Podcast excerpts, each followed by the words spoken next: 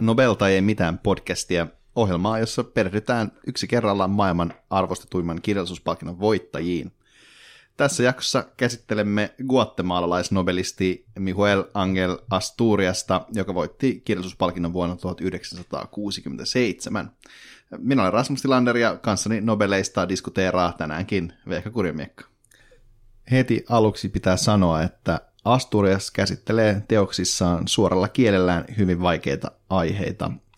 Ne on olennainen osa sitä, miten hän kuvaa guatemalalaista todellisuutta. Tämän takia jaksossa käsitellään aika rankkoja asioita, kuten lapsen kohdistuvaa seksuaalista väkivaltaa sekä alkuperäisväestön kansanmurhaa. Jos et halua kuulla näistä aiheista, niin tämä jakso kannattaa jättää suosiolla väliin.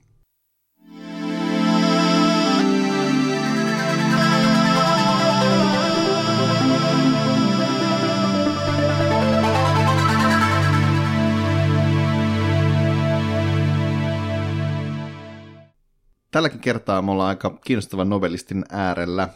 Miguel Angel Asturias on nimittäin ainoa novelisti ikinä Keski-Amerikasta, ja hän oli vasta järjestyksessä toinen novelisti latinalaisesta Amerikasta ylipäätänsä.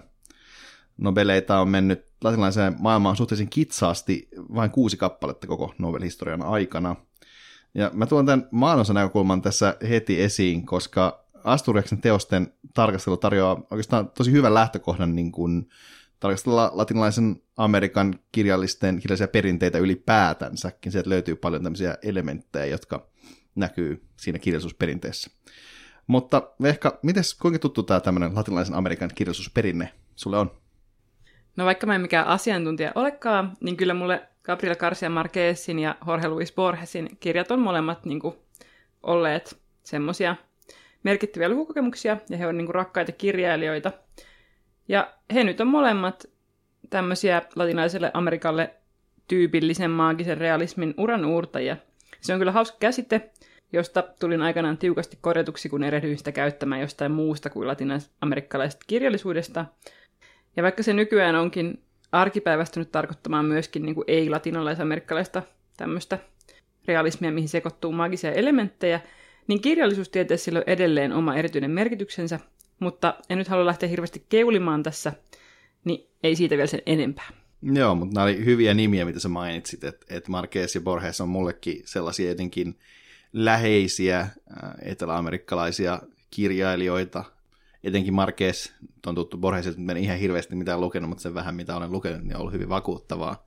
Ja jotenkin, no, minkä sillä tekee, että ensimmäiset nimet, jotka tulee mieleen, kun mietitään just latinalaista amerikkaisen kirjallisuutta on varmaan just Marquez. Ehkä vähän Pablo Neruda, jos me päästään myös puhumaan joskus myöhemmin. Häntiin kuuluu hyvin erilaiseen jotenkin ehkä traditioon tässä. Mutta ehkä siirrytään sitten puhumaan Asturiaksesta.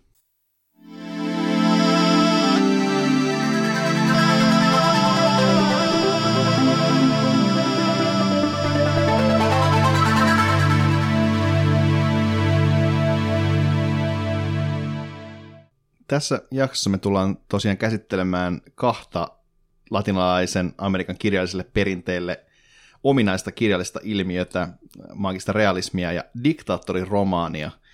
Ja tällaiseksi päästään hyvin tekemään tämmöisiä sivuekskursioita esimerkiksi antiimperialismiin, modernismiin ja surrealismiin.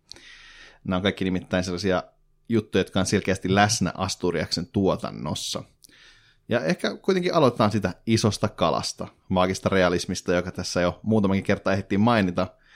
Mä haluaisin vielä ehkä tarkemmin kysyä sulta, Vekka, että mitä ajatuksia sulle herää maagisesta realismista? No se on ehkä mun niinku semmoisia lempparigenrejä kirjallisuudessa. Ähm, siksi, että siinä tunnelma ja alitajunta ja intuition merkitys korostuu aika eri tavalla kuin muissa kirjallisuuden lajeissa. Ja sitten todellisuuden laitoja taivutellaan sille tosi kiinnostavasti. Ja mä luin lapsena ja varhaisteininäkin vielä kaikkein mieluiten fantasiakirjallisuutta, ja sen takia mua on niin aina kiinnostanut se, että miltä maailma näyttää, jos siihen sekoitetaan niin kuin jotain semmoisia erilaisia vieraita outoja elementtejä sen tutuja turvallisen sekaan.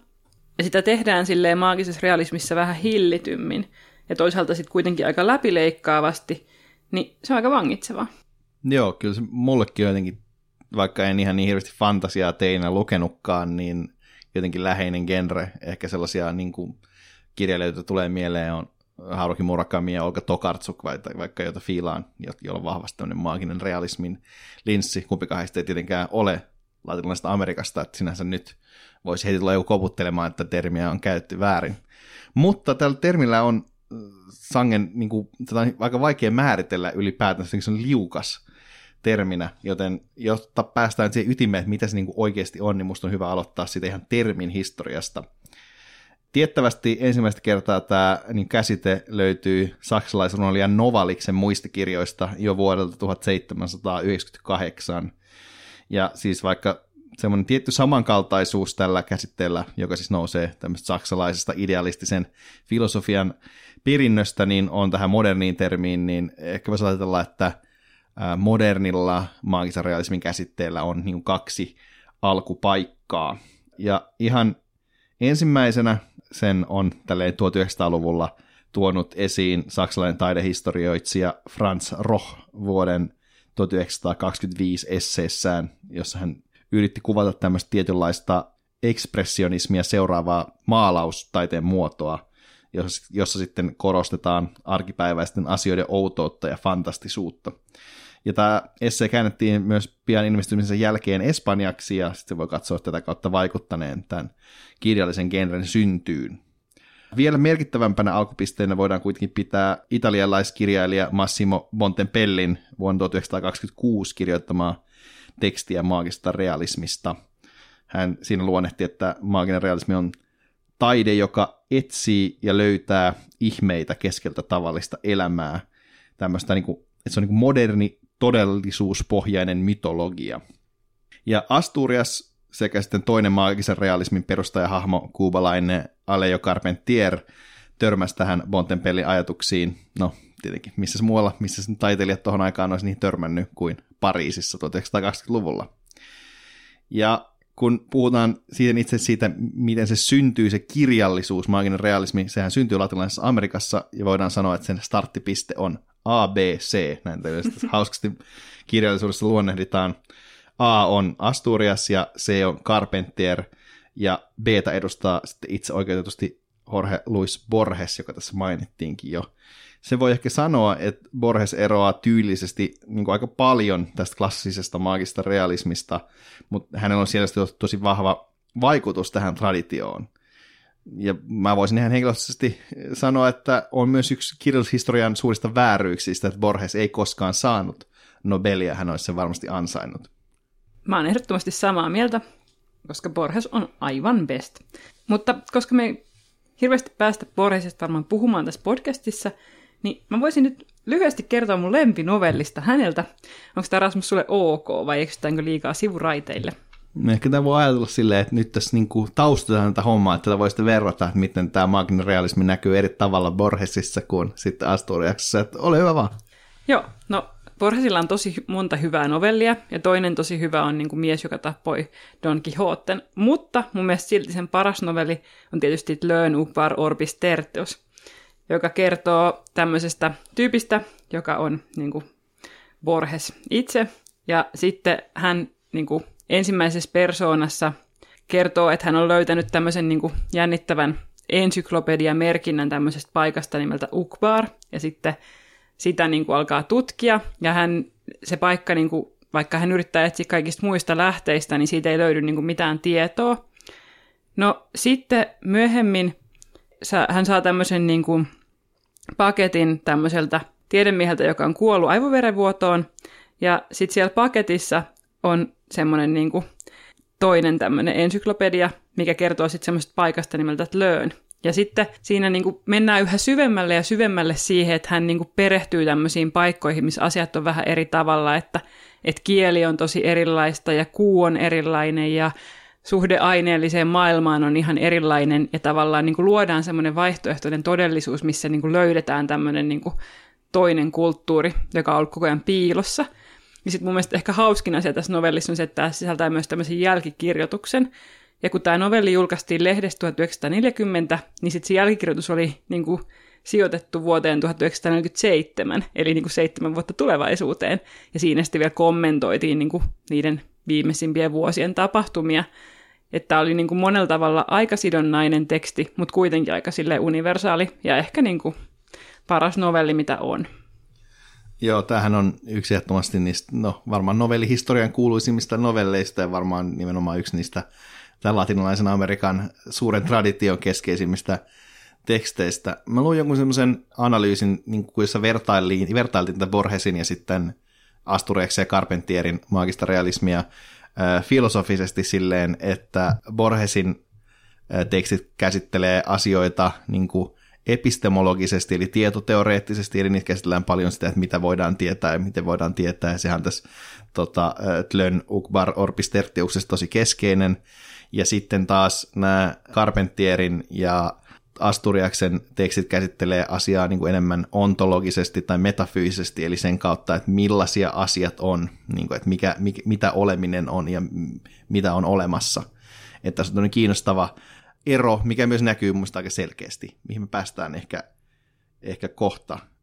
Mutta jos mä saan tämän sun Borges-intervention jälkeen nyt jatkaa siitä, että mikä tämän nimenomaan Asturiaksen maagiselle realismille on keskeisintä, niin postkoloniaalisen kirjallisuuden tutkija Christoph Warnerin mukaan sen keskiössä on tällainen niin rationaalisen kausaliteetin kritiikki. Tämä tarkoittaa siis sitä, että maagisessa realismissa asetetaan kyseenalaiseksi tietynlainen eurooppalainen järjen ylikorostus, joka tämä järki siis näkyy tämmöisen niin vangitsevana, melkein kohtalonomaisena syy-seurausketjuna, josta ei voi paeta. Eli siis jos hieman yksinkertaistetaan, niin maagisessa realismissa todellisuutta ei koskekaan eurooppalaisen logiikan kahleet, vaan asiat voi olla maagisia, myyttisiä, unenomaisia, hallusionatorisia tai ylipäänsä todellisuuteen lisätään muita kerroksia kuin mitä niin kuin tämmöinen niin kuin eurooppalainen jotenkin järjellis, järjellistieteellinen maailmankuva antaa olettaa. Eli kun puhuin tästä epistemologiasta ja metafysiikasta, niin tietyllä tavalla maaginen realismi on metafyysistä kapinaa. Mutta miltä sun mielestä tämä tämmöinen maaginen realismin määritelmä kuulostaa? Ihan oikeanlaiselta. Olen sitä mieltä, että ihan hyvin on kiteytetty. Hyvä vaan tota, Christopher Warner ja Rasmus Tillander 2022. Ja nyt kun kaikki ymmärretään, että mitä tämä maaginen realismi on, ja on saatu siihen niin kuin loistava määritelmä, niin niin kuin jos on puhuttu tästä teoriatasolla, niin sitten hahmottaa tämä sille, että jos me nyt oltaisiin tehty tästä podcast-jaksosta maagista realismia, niin sitten tässä kohtaa varmaan nauhoitukset keskeyttää se, että meidän niin keittiön lavuaari alkaisi tulvia hunajaa ja Rasmus lausuisi jonkun tosi kryptisen ja myyttisen ennustuksen, joka liittyisi tähän hunajaan ja sitten siitä lähtisi tapahtumaketju, joka jotenkin kulminoituisi johonkin outoon. Nyt on selvästi kehittynyt. Mehän alun perin vähän ajateltiin, että se on hauska, että se vitsikohtaus tähän, missä Äh, kuulosti hirveästi rätinää ja tuossa keittiöikkunasta hyppäisi kettu, jolloin olisi suussaan Helsingin Sanomat joltain tietyltä vuodelta ja sitten me puhuttaisiin siitä, että mitä, mitä siinä kannessa on juuri sillä hetkellä. Mutta maagisessa realismissa nimenomaan tapahtuu vähän tämmöisiä niin kuin, hämmentäviä juttuja, jotka sinänsä periaatteessa voisi tapahtua, että kyllähän vaikka kettu voisi niin kuin hypätä tuosta ikkunasta niin kuin teknisesti, ja se ei välttämättä rikkoisi mitään lakeja, mutta sitten se olisi vaan tosi outoa ja mystistä. Mutta toki maagisessa tapahtumissa sitä ei oikeasti voisi tapahtua. Mutta sitten se todellisuuden, se niin kuin kuva siitä, että, tode, että se pohja on todellisuus, ei kuitenkaan koskaan siinä niin kuin rikkoudu. Että siinä ei niin kuin astuta mistään niin kuin narnialaista vaatekaapista niin kuin toiseen maailmaan yleensä, vaan että se kuitenkin pohja on jotenkin todellisuudessa. Mä ajattelen, että tässä ehkä niin kuin hyvä vertaus olisi myöskin se, että jos katsoo niin kuin televisio-ohjelmaa, ja sitten siihen tulee välillä semmoista niin kuin staattisuutta, että se kuva vähän väreilee, ja sitten se taas tarkentuu niin kuin semmoiseksi normaaliksi, että se taas vähän väreilee. Ja sitten, sitten niin kuin siitä väreilystä huolimatta se on kuitenkin sellaista, että niin kuin katsoja pysyy mukana siinä, mutta ei se silti ole niin kuin sama kuin jos sä katsoisit semmoista niin kuin kirkasta, ihan normaalia kuvaa.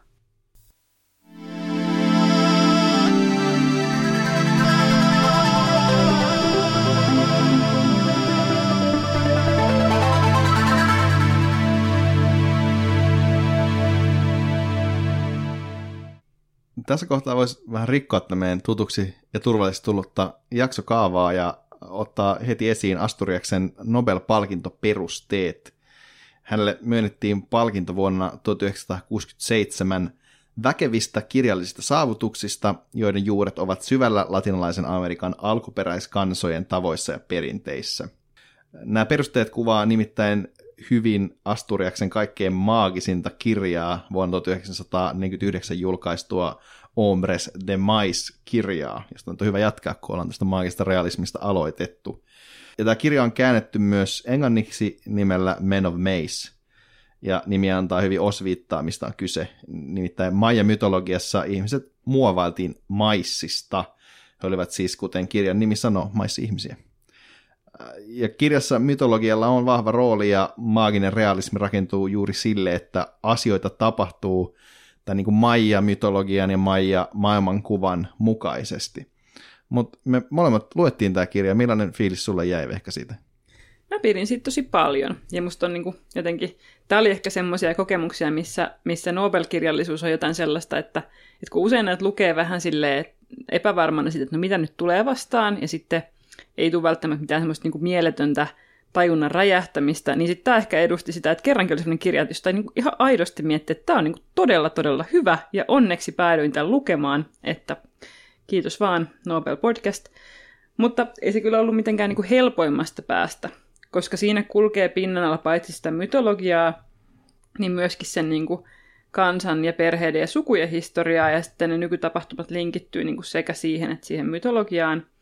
Ja sitten voisi myös sanoa, että, että mun mielestä luonto on niin kuin yksi sen teoksen päähenkilöistä, ja jatkuvassa suhteessa niihin hahmoihin, niin välillä kun sitä teoksessa kuvataan sitä luonnon ja ihmisen välistä kommunikaatiota, niin sitä on kuvattu sille aika haastavasti – ja Asturias tuo välillä sen niin kuin kommunikaation esiin sillä tavalla, että lukijakaan ei sitä ymmärrä, kun ne hahmotkaan ei sitä niin kuin ymmärrä. Ja se kokemus siitä haastavuudesta syntyy sen kautta, että asiat on tulkinnanvaraisia ja unenomaisia ja sirpaleisia. Että ehkä se muoto ja tyyli on niin kuin sikälikin vaikea ja tekee juonesta vaikeasti seurattavan, mutta sillä on pointtinsa, että miksi se on sellainen, koska se vaikeus on keskeistä sille itse ytimelle siinä teoksessa, jota lähestytään vähän silleen niin kuin vähitellen ja mutkien ja umpikujen kautta niin kuin jotain labyrintin ydintä, ja sitten se eksyminen on osa sitä prosessia.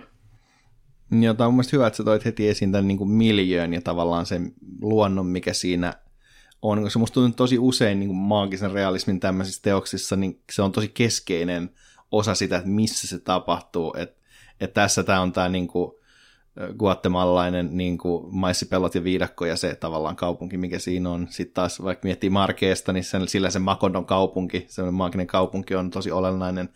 Tai vaikka Olga Tokartsukilla näissä on tämmöisiä puolalaisia kyliä, mitkä on tosi olennaisia. Ne tuo tosi vahvan sen oman niin kuin mausteensa siihen, että millaisia ne kirjat sitten on. Mutta siinä saat myös ihan oikeasti, että tämä ei ollut mitenkään kauhean helppo kirja, että esipuheessa sitä verrataan James Joyce Ylyssekseen, ja siis se on kyllä valitettavaa, että vähän niin kuin tälleen tämmöisille vaikeille kirjoille usein käy, sellaisille, joita ei ole kirjoittanut James Joyce, niin ne vaipuu niin kuin unohduksiin. Ja Men of Mace olisi hyvinkin voinut jäädä meiltäkin lukematta, koska sitä ei oikein niin kuin löydy mistään. Onneksi sentään Helsingin yliopiston Kaisikirjaston kellarista löytyi yksi kappale, jonka me sitten, sitten vaihdettiin jossain kohtaa, tehtiin molemmat lukea se. Ja hyvä, että löytyi, koska tämä oli, niin kuin ehkä sanoin, tosi kiinnostava kirja – mun mielestä sen kiinnostavuus on erityisesti siinä, että siinä aika harvinaisella tavalla pyritään esittämään tietty maailmankuva niin, tässä tapauksessa siis Maija, Maija maailmankuva, että et se ei jotenkin näyttäydy niin kuin ulkopuolisena tai toisena tai vieraana, vaan jonain, minkä sisään astutaan. Ja tätähän on luonnettu tosi antropologiseksi romaaniksi, että siinä on niin kuin aito yritys kuvata – toi tietty mytologia ja maailmankuva niin kuin ymmärtävästi sen kulttuuri omilla käsitteillä. Jep, ja tämä on toisaalta varmasti niin kuin se asia, mikä tekee siitä haastavan tavalliselle ihmiselle, koska ne käsitteet ei ole niin kuin tuttuja, vaan niihin pitää tavallaan oppia sitä lukiessa. Ja sen, sen takia se myös onnistuu mun mielestä välittämään sen tunteen siitä, että nyt on kyse jostain aidosta ja todellisesta, joka ei vaan ole niin kuin semmoista keksittyä, vaan se on jotain, mikä ei ole itselle tuttua. Ja samalla tavalla kuin jos mä menisin op, niin kuin jonnekin vieraaseen maahan, niin munhan pitäisi siellä opetella se kulttuuri. Niin tässä on vähän sama. Ja siihen kyllä jää niin kuin tietyllä tavalla myöskin koukkuun, että sit siitä haluaisi niin kuin tietää lisää ja vähän googletella ja muuta. Joo, tässä vaiheessa mun mielestä on myös hyvä huomioida siis se, että, että Astures ei siis itse kuulunut alkuperäiskansaan eikä osannut myöskään yhtäkään maija kieltä, mutta guatemalalaisista, se on siis Keski-Amerikan tällainen niin kuin alkuperäiskansa, miten se sanoisi, keskittymä, että siellä on niin kuin melkein puolet kansasta kuuluu johonkin alkuperäiskansaan, suuri osa tähän Maija-kansaan, että mistään niin semmoisesta niin kaukaisesta todellisuudesta ei niin kuin ollut Asturiakselle kyse, mikä on myös mun mielestä niin kuin antropologille ihan hyvä, että että siis siinä on tiettyä semmoista niin kuin vierautta, että että että sun pitää niin kuin miettiä tätä logiikkaa ja sellaista, mutta se on silti sulle tuttu. Astur itse lausui tästä kirjasta, että kuulin paljon, oletin vähän ja keksin loput. Ja silleen niin kuin ihan, ihan hyvä, että me, jos tätä Men of niin kuin katsoo antropologisena dokumenttina, niin se kestää aika hyvin niin kuin aikaa, että siinä ei ole, se ei ole mikään semmoinen miten se sanoisi, että et, kun lukee joskus vanhoja kirjoja, missä kuvataan vaikka jotain alkuperäiskansoja, niin niistä tulee aina viba, että tämä ei olisi todellakaan ok nyt, mutta tästä ei tule sellaista äh, fiilistä, että tässä on semmoinen selkeä kaari, se alkaa tämmöistä niin kuin, tietynlaista unenomaisesta harmoniasta luonnon kanssa, mikä siis tähän perustuu vahvasti myös niin kuin Majojen kansallisen epoksen Popol Vuhiin, ja tämä niin kuin, mytiikka lähtee sieltä, mutta sitten tämä harmonia murtuu niin kuin kapitalistisen ja kolonialistisen toiminnan seurauksena tai edustaa erityisesti tämmöistä niin maissiviljelijät, mikä on tietenkin tietyllä tavalla niin tuplaloukkaus sille, että sekä ne tulee sinne metsään, että koska maissi on niin majoille pyhä kasvi, että siinä tavalla kahdella tavalla loukataan tätä. Ja suurin osa tästä kirjasta onkin tietynlaista niin menetyksen käsittelyä, että se niin henki on aika nostalginen, että siinä niin kuin mietitään sitä, mikä ollaan menetetty, mutta sitten se ei kuitenkaan mun mielestä, koska tämä voisi tietenkin olla vain sit semmoista niinku surkustelua, mutta ei, kun tämmöistä niinku taistelukutsukirja, mikä on mun mielestä hienoa. Erityisesti se ihan alku, joka kertoo soturi Gaspar Ilomista, on niinku tosi väkevä, että Ilom lähtee tortilla ja suolalihan voimalla rökittämään näitä metsänsä tunke- tunkeutuvia niinku likaisia kapitalisteja, oikeasti sillä haulikko siinä tarinassa – mutta tota, sitten vaikka Ilom on melkein voittamaton, niin hänet sitten raukkamasti myrkytetään. Mieletön tämmöinen meininki siinä alussa. Kieltämättä semmoinen niin pänäkkä aloitus.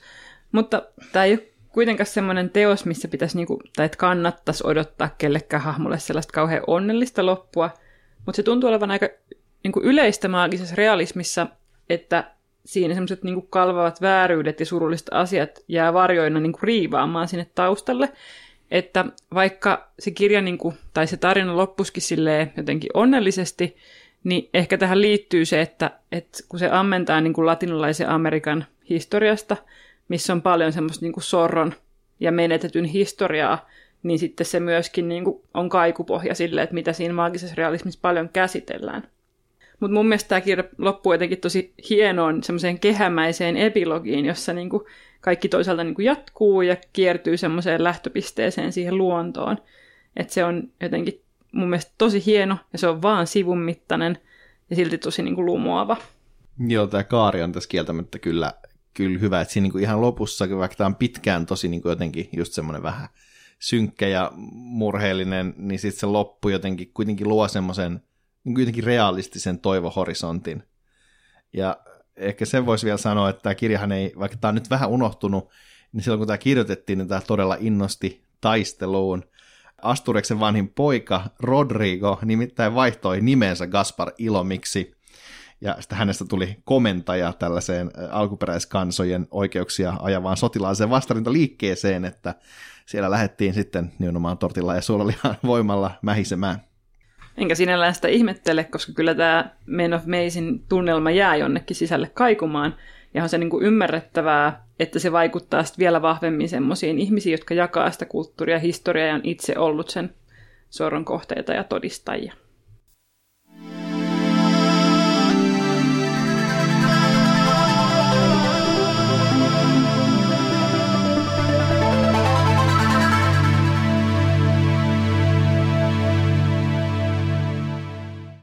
Yksi seikka, joka tukee tätä niin of Meissä nähtyä niin toisenlaiseen maailmaan uppoutumista, on Astureksen kirjoitustyyli. Ja tätä kysymystä tyylistä on mun mielestä helpoin lähestyä Astureksen novellien kautta. Niitä on ilahduttavasti käännetty suomeksi joihinkin kokoomateoksiin. Kuten esimerkiksi vuonna 1966 ilmestyneeseen teokseen Kolmas maailma, jossa esiteltiin uutta kirjallisuutta Etelä-Amerikasta. Ja hauskaa siinä teoksessa on mun mielestä se, että se on ilmestynyt suomeksi vuotta ennen, ennen kuin Asturias sai Nobelin, ja siitä löytyy myös kaksi Asturiaksen novellia, eli kerrankin kääntäjät on ollut apajilla niin kuin oikeaan aikaan. Ja tämä kokoelma olikin sitten Asturiaksen lisäksi mun ensikosketus myös Borgesiin. Ja toisesta niistä Asturiaksen novelleista, tatuoidun naisen legendasta, löytyy mun mielestä kaikkein kaunein Asturiaksen kirjoittama lause, joka on Sydämet, aivan kuten varkaat, pitävät omanaan sen, mikä toisilta on unohtunut. No niin, voit jatkaa. Kiitos. Tosiaan tämän kokoomateoksen lisäksi on myös ihan kokonainen Pentti Saaritsan kääntämä tämmöinen novellikokoelma nimeltä Weekend Guatemalassa. Alkuteos julkaistiin vuonna 1968. Mutta jos mä kysyn ensin sulta, että mikä fiilis jäi näistä novellien tyylistä? No ainakin niissä oli paljon kolmoispisteitä, siinä käännöksessä varsinkin.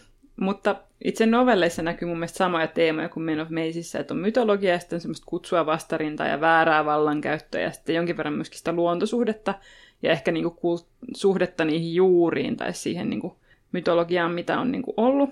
Ja muuhun ehkä teki suurimman vaikutuksen semmoinen kokoelman päätösnovelli, jonka nimi on Torotumbo. Vaikka siis se on todella raskas novelli, mutta siinä siis kuvataan semmoista naamiaiskauppiasta, joka raiskaa ja murhaa semmoisen pienen alkuperäiskansaan kuuluvan tytön, ja sitten hän kätkee sen ruumiin niin kuin paholaisasun alle.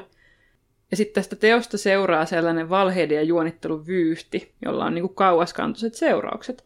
Ja siinä mun mielestä näkyy hienosti semmoinen Asturiaksen proosan virtaavuus ja vääjäämättömyys, kun se kertomus kulkee niin kuin loppuratkaisua kohti, ja siinä on semmoinen niin jotenkin semmoinen imu, että vaikka haluaisi kääntää katseen pois, niin ei kuitenkaan pysty. Ja tässä novellissa on mun mielestä kuvattu tosi iljettävästi asioita ja kammottavasti, mutta sitten siinä on myöskin jotain tosi kauniita kohtauksia. Esimerkiksi siinä, missä niin ne valmistelee sitä pikkutyttöä hautajaisiin, hänen niin kuin oma, oma niin sukunsa, niin sitten kun hänen, hänen niin iho hierotaan pippuria, niin sanotaan, että pippuri on niin ainoa kasvi, joka on niin suruvärinen. Että se on jotenkin tosi semmoinen upea ilmaisu. Ja sitten kun lopussa noustaan kunnolla vastarintaan, niin sekin on kuvattu tosi väkevästi ja katarttisesti. Joo, toi novelli on kyllä semmoinen, että vähän, vähän piti hengitellä välissä. Että, et, ja siinäkin tavallaan tässäkin, vaikka ei Asturista ehkä voi pitää niin kuin silleen groteskin kirjallisuuden edustajana silleen puhtaasti, niin kyllähän sen osasi tosi hyvin, että se miten se on kuvattu se tässäkin, se, ne tietyt kohtaukset, niin on, on, on kyllä ihan hirveitä. Ja sanoisit sä, että, että, että kun mulla tuli sellainen viba siitä, että siinä on tiettyä painajaismaisuutta nimenomaan, että, että sit siinä on se maagisen realismin unenomaisuus, ja se liittyy ehkä nimenomaan siihen tyyliin, jopa niihin kolmoispisteisiin.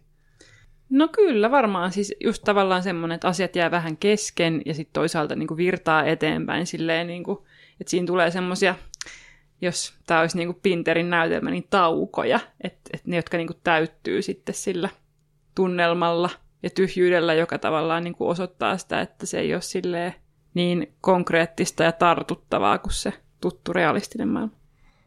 Joo, ja siis tässähän on sellainen tietynlainen niin surreaali tunnelma mun mielestä näissä novelleissa ylipäätänsä, ja tässä ehkä se, että mulla tulee tämä sana mieleen, niin siinä näkyy tämä näiden kahden tyylin surrealismin ja maagisen realismin semmoinen tiivis yhteys, että surrealismi on, on monella tapaa aika lähellä maagista realismia, e, mutta se ero, mikä siinä on siinä tyylissä, ainakin Carpentierin mukaan, on se, että surrealismissa on niinku tavallaan erotettu se niin kuin unenomainen todellisuus. Siitä todellisuudesta on tavallaan niin kaksi maailmaa ja välillä astutaan sinne surreaalin puolelle, mutta sitten maagisessa realismissa se on niin kuin elimellisesti yhtä sen todellisuuden kanssa. Mutta Asturias oli myös niin kuin selvästi niin kuin messistä surrealismista, että sieltä se nousee, että hän tapasi surrealistisen koulukunnan johtaja Ander Bretonin, no missä muuallakaan kuin siellä Pariisissa tietenkin, ja toi sitten sen äh, mukanaan näihin töihinsä. Ja se näkyy aika kauniisti. Mutta surrealismihan liittyy myös semmoinen tietynlainen niin automaatiokirjoituksen perinne, ja Asturiassa itse tavallaan noudattanut sitä. Sehän ajatuksena on semmoinen, että tavallaan vaan niin kuin naputellaan menemään. Sitten fiiliksen mukaan siinä on, se on niin kuin sukua tajunnan virralle, mutta sitten ehkä vähän erilainen, että ei nyt ihan vaan se, että miten mieleen tulee, mutta tavallaan, että, että pyritään siihen, että hakataan vaan sitä kirjoituskonetta menemään ja sitten sieltä tulee tekstiä. Ja musta on hauskaa, että tähän perinteeseen niin kuin liittyy ajatus siitä, että ollaan niin kuin äänitorvana johonkin su- jollekin suuremmalle. Että automaattokirjoituksessa se, minkä takia sitä ei pidetä niin kuin kauhean kuranttina, on se, että se nojaa siihen, että, että, että se kirjailija on jotenkin semmoinen niin viestinviejä. Että se on niin kuin semmoista, että siihen on liittynyt semmoinen niin yliluonnollinen tai jotenkin semmoinen alitajunnan voiman valjastamisen elementti. Ja sitten se liittyy semmoiseen niin muutenkin semmoiseen vähän mystiseen kirjailijakuvaan usein. Joo, että muistuttaa mun mielestä aika vahvasti niin kuin tietty spirituaalista niin kuin, praktiikkaa sieltä 1900-luvun alusta. Siellähän se liittyy paljon myös niin kuin maalaukseen. Tavallaan joku henki maalasi, niin kuin, se puhuttiin henkimaalauksista, ne oli ihan, ihan kiinnostavia, että et tietty henki puhuu, mutta siis niin, mä ymmärrän kyllä, että se ei nyt ehkä ihan nykytaiteilija puhuttele, mun mielestä on tosi romanttista, mutta mä oonkin niin kuin, aina ollut sellainen tällainen. Mutta mun mielestä siinä on toisaalta, että jos lukee näitä niin kuin Asturiaksen tekstejä, äm, tai lukee vaikka hänen niin kuin Nobel-luentoa, niin hänellä on niin kuin tietynlainen semmoinen mun mielestä profeetallinen sävy niissä. Että niissä niin kuin näkyy se, että, että, että niin kuin nyt puhutaan jotain ja toimitaan tavallaan niin kuin viestivienä sille, että, että niin kuin miten asioiden pitäisi olla. Ja kun vertaa niitä vaikka johonkin niin kuin perinteisiin tämmöisiin myyttisiin raamatun profeettateksteihin, niin niissä on jotain semmoista samaa, niin kuin, joka saa niin kuin resonoimaan sen kanssa, että maailma pitää jotenkin korjata. Ja siis, no ei ihme, että Asturias halusi korjata homma. Hän nimittäin kirjoitti aika jotenkin, miten sitä sanoisi, hankalassa tilanteessa. Tämäkin kokoelma, sen kaikki tarinat liittyy vuoden 1954 vallankaappaukseen Guatemalassa – jossa demokraattisesti valittu maltillinen vasemmistolainen presidentti Jacobo Arbenz syrjäytettiin sitten CIAn ja Yhdysvaltojen tuella ja asetettiin sitten tällainen oikeistodiktaattori Carlos Castilla Armas valta, joka oli, sopi huomattavasti paremmin sitten Yhdysvaltojen intresseihin. Ja monet näistä novelleista viittaa erityisesti Yhdysvaltojen ilmapommituksiin pääkaupunki Guatemala Cityssä. Tästä myös se suomenkielisen tota, suomennoksen kansi on aika hieno. Siinä on, roikkuu semmoinen Jeesus ristillä ja siellä taustalla näkyy hävittäjiä. Se on aika tyylikäs. Ja siellä farkut. Totta. Tosiaan monet näistä novelleista viittaa tämän, myös tämän ilmapommitusten lisäksi tämän asetetun oikeistujuntan ihmisoikeusrikoksiin, kuten vaikka ammattioikeusliikkeen jäsenten tappamiseen ja sitten alkuperäisväestön kansanmurhaan. Ja jos tähän lisää vielä sitten sen esimerkiksi sen lapsen raiskauksen ja murhan siinä viimeisessä novellissa, niin on aika erikoista, että se suomennos on siis osa semmoista niin peruskoulun koulukirjastoa. Että sillä aika rankkoja juttuja laittu joskus lukemaan, joskus oli kunnollista, ei pelätty sitä, että lapset menee rikki. Voi ei. Mutta joo, tästä myös niin kuin ehkä näkyy se Astureksen poliittisuus, että hän selvästi kyllä tietää, että kenen puolella hän on. Joo, se ei todellakaan jää lukijalle epäselväksi. Ja täytyy myöskin todeta, että Asturias maalaa näistä oikeistopuolen tyypeistä järjestelmällisesti todella niin kuin ikäviä, inhottavia ja julmia tyyppejä. Ja se on toki ymmärrettävä, kun ottaa huomioon ne poliittiset taustat ja sen, että millaisia hirmutekoja siellä sitten oikeasti tapahtui. Mutta jos näiltä novelleilta tai romaaneilta kaipataan semmoista niinku tolkun ihmisyyttä, jossa yritetään ymmärtää vähän kaikkia ja erilaisia niinku osapuolia, niin sitä ei Asturiakselta kannata lähteä hakemaan, koska se ei ole yhtään niinku hänen tavoitteena mun mielestä yksi parhaista kohdista, missä tämä tässä novellikokoelmassa näkyy, tämä, että Asturias on tosi puolueellinen, eikä se haittaa häntä yhtään, on sen kokoelman toinen novelli, jos myös näkyy mun tosi hyvin nämä nimenomaan nämä surrealistiset elementit, joka se kertoo siis tämmöisestä turistioppaasta, ja tota, siinä tapahtuu vähän kaikenlaista siinä, ja siinä puhutaan niin niistä turista, jenkkituristeista erityisesti, mutta se, mihin se, se keskeinen asia, missä näkyy tämä, että jotenkin, että Asturista ei oikeastaan kiinnosta että et mit, mit, mit, tavallaan se tietynlainen puolue, puolueettomuus on se, että siinä novellin lopussa äh, se turistiopas ajaa siis äh, niin kuin bussilastillisen niin kuin yhdysvaltalaiset turisteja siis rotkoon, ja ne kaikki kuolee. Ja tavallaan sitä ei niin kuin oikeastaan ajatella, että, että tämä olisi niin kuin huono juttu siinä novellissa. Ei sitä nyt silleen ylistetäkään, mutta se on vaan silleen, että no tälleen tämä kuuluukin mennä. Hmm. Mutta toisaalta mun mielestä niin kuin tähän liittyy se, että, että Asturiaksella on tämmöinen niin kuin, ää, aika synkkä sävy, ja se tulee ilmi tässä niin kuin, yhdessä hänen lainauksessaan, tämäkin on siitä Torotumposta. Ja niin kuluivat yöt hänen mennessään ja tullessaan lyhtyineen yllään taivaan planeetat, jotka korkeuksistaan seurasivat ihmisten, perheitten, kylien ja kaupunkien vähittäistä pirstoutumista. Perimmäinen tarkoitus on vainoaminen. Ihmiset vainoavat toisiaan, kuin he eivät olisi koskaan nähneet unta, sanoi Titsonelle itsekseen. Ne, joilla on painejaisia, jatkavat unissaankin vainoaan, puukottavat, purevat, kuristavat, hävittävät, silpovat. Tässä on kyllä jotenkin tämmöinen nimenomaan se, missä puhutaan, se tietty vainoavuus, mikä silloin on. Että ne kaikki asiat, se todellisuuden niin kuin synkkyys seuraa vähän joka paikkaan sille myyttisellekin tasolle ja sitten ei oikeastaan pääse eroon. Niinpä, ja se jotenkin, että sitten se niin kuin loppukin, jotenkin ne päätökset, mihin päädytään, on tosi semmoisia niin rankkoja ja jotenkin synkkiä ja ehdottomia, että tavallaan niin kuin kun vastapuoli tekee jotain karseeta, niin sit siitä ei oikeastaan niin kuin pääse eroon muuta kuin tekemällä jotain niin kuin, tavallaan yhtä rajua vastaukset. Tämä on jotenkin niin kuin, oikeasti aika silleen jännittävän suoraa ja silleen niin kuin nykylukijasta ahdistavaa, koska tavallaan äm, usein nykyään tietyllä tavalla ehkä pyritään niin kuin hyssyttelemään tämmöisissä asioissa, mutta Asturias ei kyllä yhtään tee sitä. Joo, se on kyllä selvää, että Asturias ei, ei niin kuin tavallaan varo mitään turhia, ja hän on niin kuin avoimen poliittinen kirjoittaja, tunnustava vasemmistolainen. Se näkyy, tämä vasemmistolaisuus erityisen selkeästi tällaista Keski-Amerikassa hyvin imperialistisesti toiminutta United Fruit Companyaa kuvaavissa kirjoissa, niin sanotusta banaanitrilogiassa vuosilta 1950-1960. Ja oikeastaan näiden pohjalta hänelle sitten myönnettiinkin vuonna 1966 Leninin rauhanpalkinto, joka on korkeimpia Neuvostoliitossa jaettuja tunnustuksia. Ja tässä nobelisteissa on useampikin tyyppi, jotka ovat tämän tunnustuksen saaneet, muun muassa Pablo Neruda. Asiallinen meno.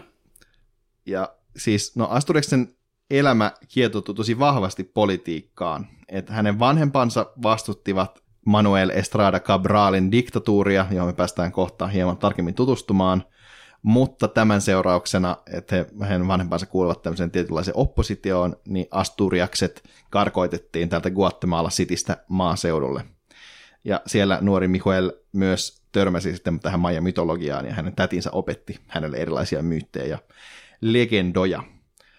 Parikymppisenä hän oli sitten itse aktiivisena osapuolena tästä diktatuurin vastustamisessa, organisoiden esimerkiksi vaikka opiskelijalakkoja, juurikin silloin, kun Cabralin diktatuuri vihdoin kaatui 1920, hänen oltuaan sitten vallassa 22 vuotta. Ja kun tämä diktatuuri oli kaadettu, Asturias omistautui hetken, hetkeksi aikaa niin sanotulle kansan yliopistolle, jonka tarkoitus oli jakaa sivistystä vähän varasille ja syrjityille, ja sitten myös myöhemmin diplomaattiselle työlle lähialueilla Nicaraguassa ja Salvadorissa. Ja sitten hän lähti sinne Pariisiin ja siellä vaikka keheen ja sai sitten ne ainekset kirjalliseen tuotantoonsa. Jep, eihän kirjailija ole mikään oikea kirjailija, jos ei se Pariisissa törmäile ihmisiin. Ja mun mielestä Borges toteaa tästä hauskasti ton haarautuvien polkujen puutarha esipuheessa, että melkein kaikki latinalaisen Amerikan niin kuin ton ajan merkittävät kirjailijat on käynyt siellä Euroopassa, ja sitten heidän on niin kuin, pitänyt saada joku juttu niin kuin läpi Euroopassa, ja sitten he on voinut palata niin kuin kotimaahansa silleen, että nyt ollaan niin kuin kirjailijoita, ja sitten ei ole tarvinnut tehdä Eurooppaan suuntaan enää mitään niin kuin mielistelyä tai muuta tämä kieltämättä kyllä asettaa tietynlaisen jännittävän jännitteen, josta olisi ehkä jännittävää kuulla joltain enemmän asiaa tuntevalta ihmiseltä, että jos olet tutkinut maagista realismia Atlantissa Amerikassa, niin laita viesti. Mutta Pariisin visiitti ei jää niin kuin vakituiseksi, vaan Asturias palaa takaisin Guatemalaan aika nopeasti, ja on sitten mukana tukemassa tätä Jacobo Arbentsin hallintoa. Hän on, toimii siellä diplomaattisena tyyppinä.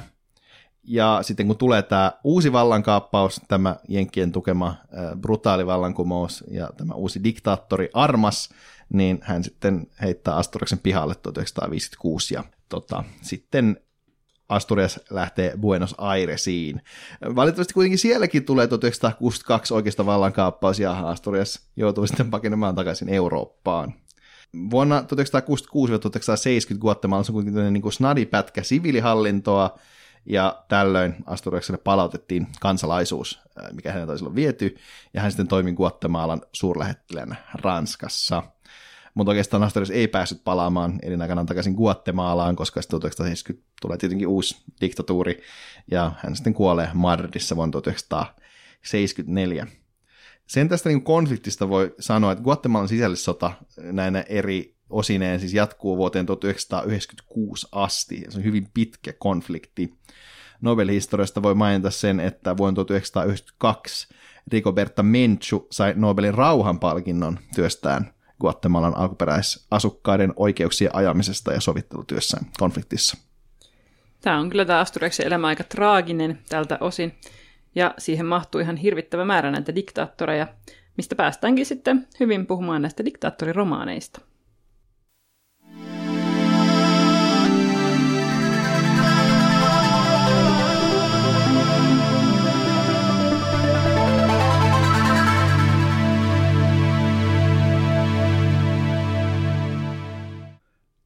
On sanottu, että kaikkein omimmin nimenomaan latinalaisen Amerikan kirjallisuutta on diktaattoriromaani. Että sellaista ei ole oikein missään muualla, se on kehittynyt ihan itsenäisesti siellä, että siellä ei ole edes käyty Pariisissa lainaamasta mistään. Ja monet mantereen suurteokset on just diktaattoriromaaneja. Esim. Aleo Carpentierin valaistujen vuosisata vuodelta 1949, Augusto Roa Bastosin Joel Supremo vuodelta 1994, Gabriel Garcia Marquezin Patriarkan syksy vuodelta 1975 ja Mario Vargas Llosan vuohen juhla vuodelta 2000. Mutta ennen näitä kaikkia tuli Asturiaksen herra presidentti vuonna 1946, joka siis kylläkin tuli oikeasti valmiiksi jo 1963, mutta sitä ei saatu julkaistua yllätys yllätys diktaattorin takia vasta kuin yli vuosikymmen myöhemmin. Näiden teosten määrä siis kyllä kertoo selkeästi siitä, että Etelä-Amerikassa on niin diktaattoreita ja vallankaappauksia riittänyt, mutta toisaalta mun mielestä se näkyy niin ylipäätään muutenkin tässä Asturiaksen tuotannossa, että kuvataan sitä, että millainen on se, niin kuin, kun on väärä porukka vallassa, niin mitä sitten siinä tapahtuu ja miten se asia menee. Mutta ehkä se sitten näkyy näissä niin kuin silleen, että puhutaan niin kuin suorimmin siitä, että mistä on kyse. Mä en ehtinyt tätä herra presidenttiä lukea, niin haluaisitko Rasmus kertoa, että mikä siinä on niin kuin juttu? Kirja tosiaan kertoo Guatemalasta herra presidentin äh, hallintokaudella. Tässä ei suoraan nimetä, kenestä on kyse, mutta on aika selvää, että tämä diktaattoripresidentin esikuva on tämä Guatemalaa vuosina 1898-1920 hallinnut Manuel Estrada Cabral. Tämä presidentti ei itse esiinny tässä romaanissa niin kovinkaan usein, vaan enemmän niin kuin taustalla alati häilyvä hahmo. Romaani keskittyy sen sijaan kuvaamaan guatemalaista eliittiä, joka pyrkii pysymään presidentin suosiossa, ja toisaalta taas sitten tästä julmasta terrorista kärsivää kansaa. Tämä kirja alkaa sillä, että tämmöinen niin kuin mielipuoli murhaa presidentille lojaalin Everstin, ja sitten syy tästä vieritetään eläköityneen kenraalin ja sitten erään lakimiehen niskoille. Tämän tapahtumaketjun seura- seuraamisen rinnalla tämän murhatutkinnan joka ei sittenkään missään määrin reilu, niin kuvataan tämmöisiä julmia kuulusteluja, toisaalta sitten taas tämmöisiä niin absurdeista syistä vangittuja poliittisia vankeja. Mielestäni hauskimmin näistä absurdeista vangeista on tämmöinen toistuvasti romaanissa kuvattu Suntio, ja hän on sen takia vankilassa, että poisti väärän mainoksen kirkon ovesta, koska ei osannut lukea. Mutta siis tässä on tämmöinen niin yhdistelmä hirvittäviä julmuuksia ja pelon ilmapiirin kuvausta – ja sitten toisaalta nimenomaan tästä diktatuurin absurdismista revittyä mustaa huumoria. Et mä en ole kovin montaa diktatuuriromaania lukenut, mutta nämä samat dynamiikat löytyy ainakin tästä perulaisnobelistin Mario Vargas Lossan vuohen juhlasta. Et siinä on tämmöistä samanlaista mustaa huumoria, mikä liittyy nimenomaan siihen, että kuinka absurdi se systeemi on tämmöisten niin itsevaltiaiden diktaattorien vallan alla, mutta toisaalta sitten siinä kuvataan myös tosi realistisesti sitä, että kuinka julmaa se on ollut ja ne kuvaukset sattuu.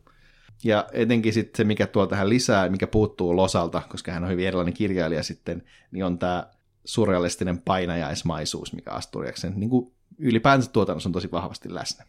Mutta vaikka sä nyt lukenut tätä, niin haluaisit sanoa, että miltä sun mielestä kuulostaa tällainen tapa kuvata valtaa? Mä jotenkin ajattelen tai mä veikkaisin, että, että varmaan sillä Asturiaksellakaan niin kuin se musta huumori ei, ei varsinaisesti edes niin kuin kevennä sitä romaania, vaan se on tavallaan vaan niin kuin kääntöpuoli sille kaikille niin kuin mitä siinä on, ja ehkä vielä niin kuin pikemminkin syventää sitä, että kuvataan jotenkin niin, niin kuin rehellisesti ja repivästi sitä semmoista niin kuin vallankäytön varjopuolta. Onko näin? Siis näin voisi ihan hyvin sanoa, ja kyllä se niin kuin kuuluu ihmisluonteeseen niin kuin käsitellä synkkiä asioita huumorilla. Et, et kyllähän se varmaan, kun vaikka ne on niin kuin poliittisia vankeja, missä kuvataan nimenomaan keskustelua usein, missä on suntio ja ylioppilas, jotka on joutunut vankilaan. Niin siinä on semmoista tiettyä, niin kuin, että he ottaa sen tietyllä tavalla kevyesti, vaikka se tilanne on ihan hirveä. Että se ehkä kuuluu vaan niin kuin ihmisluontoon, mutta se ei tosiaan niin kuin paranna sitä, sitä tilannetta niin kuin merkittävästi, että ei, ei silti tule sellainen fiilis, että olipas kiva, että se on kepeä hetki tässä romaanissa, vaan että nimenomaan, että se on osa sitä synkkyyttä. Mm, että ne on niinku oikeita ihmisiä, jotka on niinku semmoisessa tilanteessa.